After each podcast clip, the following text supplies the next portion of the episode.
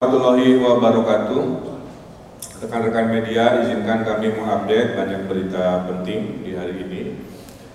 Yang pertama, eh, jika dari data resmi sementara yang positif 149, kemudian yang ODP 5 ribuan, yang PDP 600-an, tersebar di 27 eh, daerah.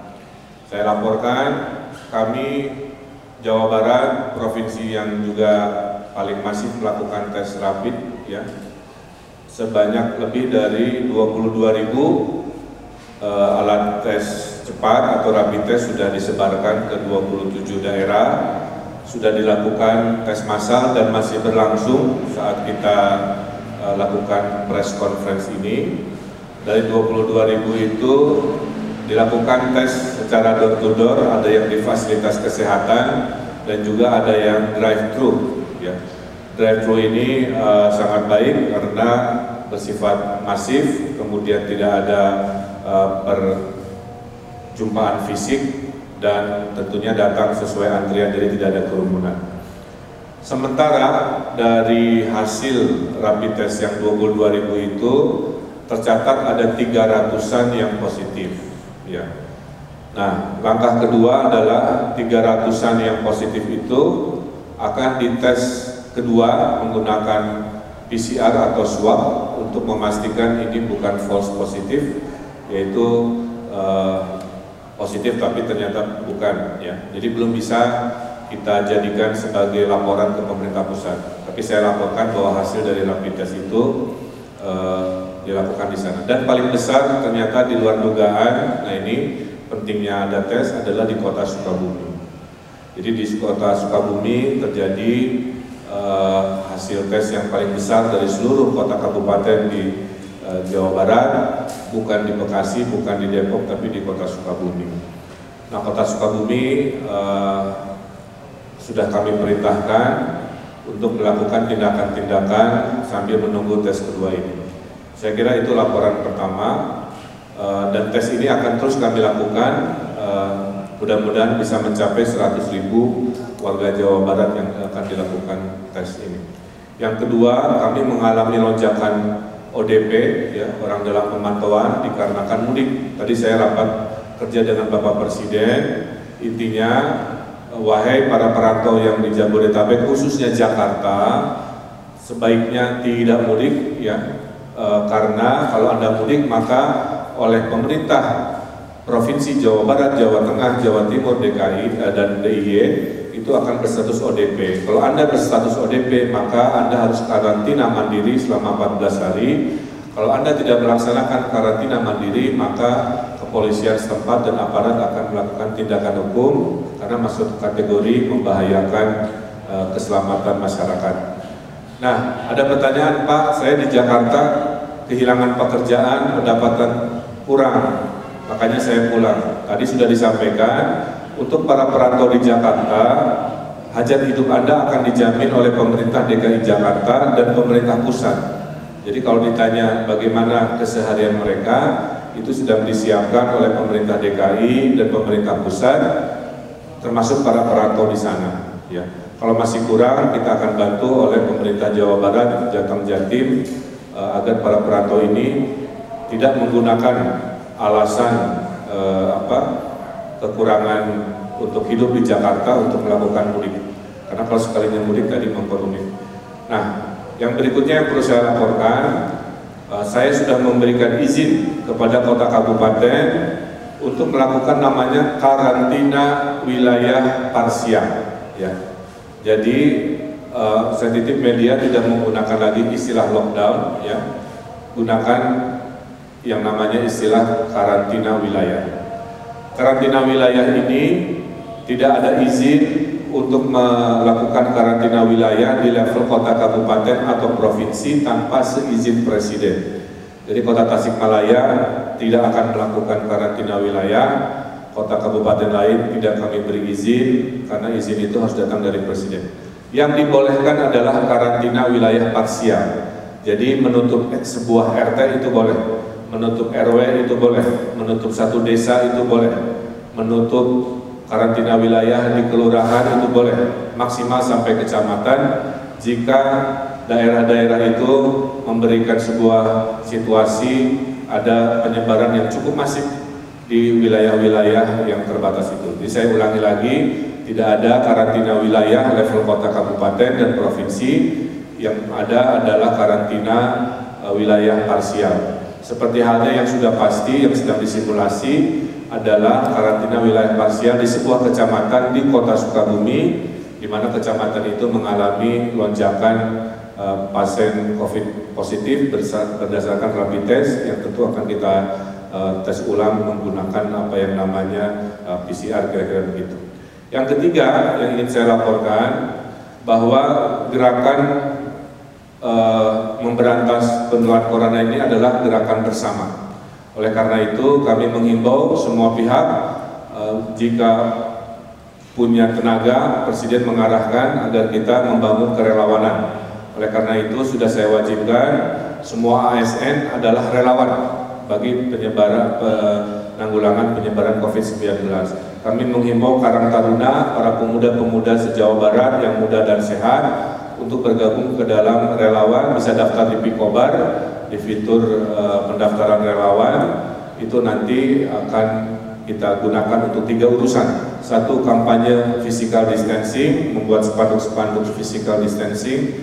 Kedua, melakukan verifikasi kepada bantuan yang 500 ribu kepada warga Jawa Barat. Yang ketiganya menjadi relawan kesehatan di masa yang sangat darurat di ujung kegiatan pemberantasan COVID ini. Nah, yang kedua mengajak gerakan kepada masyarakat adalah mereka yang punya kelebihan harta, ya, dengan zakatnya, dengan sodakohnya, dengan infaknya, untuk mendukung Dua hal membantu mencari APD, alat pelindung diri yang susah, kemudian membelikan sembako kepada warga-warga yang tidak mampu, ya itu juga uh, kita himbau kepada masyarakat. Yang terakhir adalah kita memulai himbauan gerakan uh, menolong ini dari diri kita sendiri. Jadi nanti sedang diatur bahwa ASN-ASN pemerintah Provinsi Jawa Barat ya yang PNS para uh, gubernur, wakil gubernur kalau tidak gaji atau uh, tunjangannya akan kita uh, sumbangkan dengan persentase yang adil dan proporsional. Jadi tidak sama, ada rentangnya dan disesuaikan dengan kemampuan akan kita atur seadil mungkin dan seproporsional mungkin. Nah, mudah-mudahan inilah bela negara dari kita, dari para ASN pemerintah Provinsi Jawa Barat selama empat bulan ke depan uh, jumlahnya tentunya tadi tidak bisa disebutkan angkanya, prosentasenya, tapi dengan asas adil dan proporsional. Kemudian uh, masalah persiapan untuk membantu 500 ribu rupiah, sepertiganya untuk tunai dan dua pertiganya untuk yang namanya uh, pangan sedang dipersiapkan uh, jumlahnya mudah-mudahan minggu ini selesai ditemukan orang-orang kategori miskin baru atau rawan miskin yang akan dibantu dengan dewan akan difinalisasi nilainya e, total yang akan dipersiapkan dari anggaran triliunan yang kita siapkan. Saya kira itu yang akan yang bisa saya sampaikan terkait dengan satu tadi hasil rapid test memberikan Jawa Barat punya peta baru menemukan klaster baru di kota Sukabumi. Kemudian juga tadi mudik ya. Jangan mudik karena sudah dijamin di Jakarta dan statusnya akan jadi ODP dan akan kita tes. Yang ketiganya uh, tidak ada istilah lockdown yang ada adalah karantina wilayah parsial itu dipersilahkan dan yang keempat ada gerakan bersama membantu masyarakat yang berkesusahan dan perang melawan COVID-19 dengan uh, kita bahu-membahu memberikan sumbangan dana dimulai dari gubernur, wakil gubernur, dan para ASN di lingkungan pemerintah Provinsi Jawa Barat. Saya kira itu, silakan ada pertanyaan. Ya, tadi sudah saya sampaikan relawan COVID-19 mendaftarnya ke aplikasi Pikobar, tapi sudah saya sampaikan kepada kepala daerah untuk menggerakkan bahwa semua ASN, setiap ASN adalah relawan, kemudian kepramukaan, karang-karang taruna, dan lain-lain, Kemudian tadi tes masif sudah saya sampaikan, 22 ribu sudah disebar dan dilakukan, dan juga sudah saya jawab, ada sekitar 300-an 300-an positif yang harus dilakukan tes ulang. Nah, dalam masa karantina wilayah parsial tidak boleh ada pergerakan kecuali dua hal. Satu, pergerakan logistik pangan, dua, pergerakan untuk kegiatan kesehatan. Jadi kalau ada satu e, desa yang ditutup, semua tidak boleh ke mana-mana, dijaga, kecuali yang urusannya jual beli pangan ya atau urusannya emergensi kesehatan. Saya kira itu. Nah, pendistribusian pangan itu akan diserahkan kepada kepala daerah masing-masing, termasuk yang terburuknya disiapkan dapur umum jika ada satu wilayah yang betul-betul harus dijadikan uh, karantina wilayah secara parsial. Sudah? Ini berlaku untuk Apa?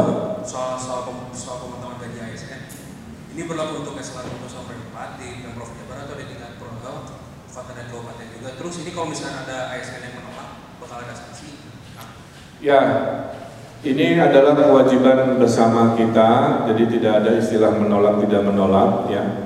ASN Jawa Barat itu sudah mengalami uh, peningkatan uh, pendapatan yang cukup besar sejak Januari 2020 dengan peningkatan tunjangan. Kedua, persentasenya akan diatur tadi seadil mungkin, saya kira tidak akan memberatkan. Eh, kita masih lebih beruntung dibanding profesi-profesi yang lain dan ini uh, dilakukan di batas kewenangan saya sebagai gubernur hanya untuk ASN yang ada di lingkungan pemerintah Provinsi Jawa Barat tapi saya melakukan himbauan ini juga kepada kepala daerah dan ASN di lingkungan tingkat dua kota kabupaten kalau misalkan untuk jumlah yang 300 yang positif ya hasil yang dari hasil rapid itu ada tenaga medis dan dokter ya? Terus uh, bisa, belum, bisa, saya belum bisa lebih jauh dari sekadar menyebut angka karena saya baru akan sampaikan secara resmi jika sudah dilakukan yang namanya tes PCR. Tes PCR itu sudah kami lakukan sehingga setelah itu baru kita kami sampaikan secara detail dari demografinya, lokasinya, wilayahnya seperti apa.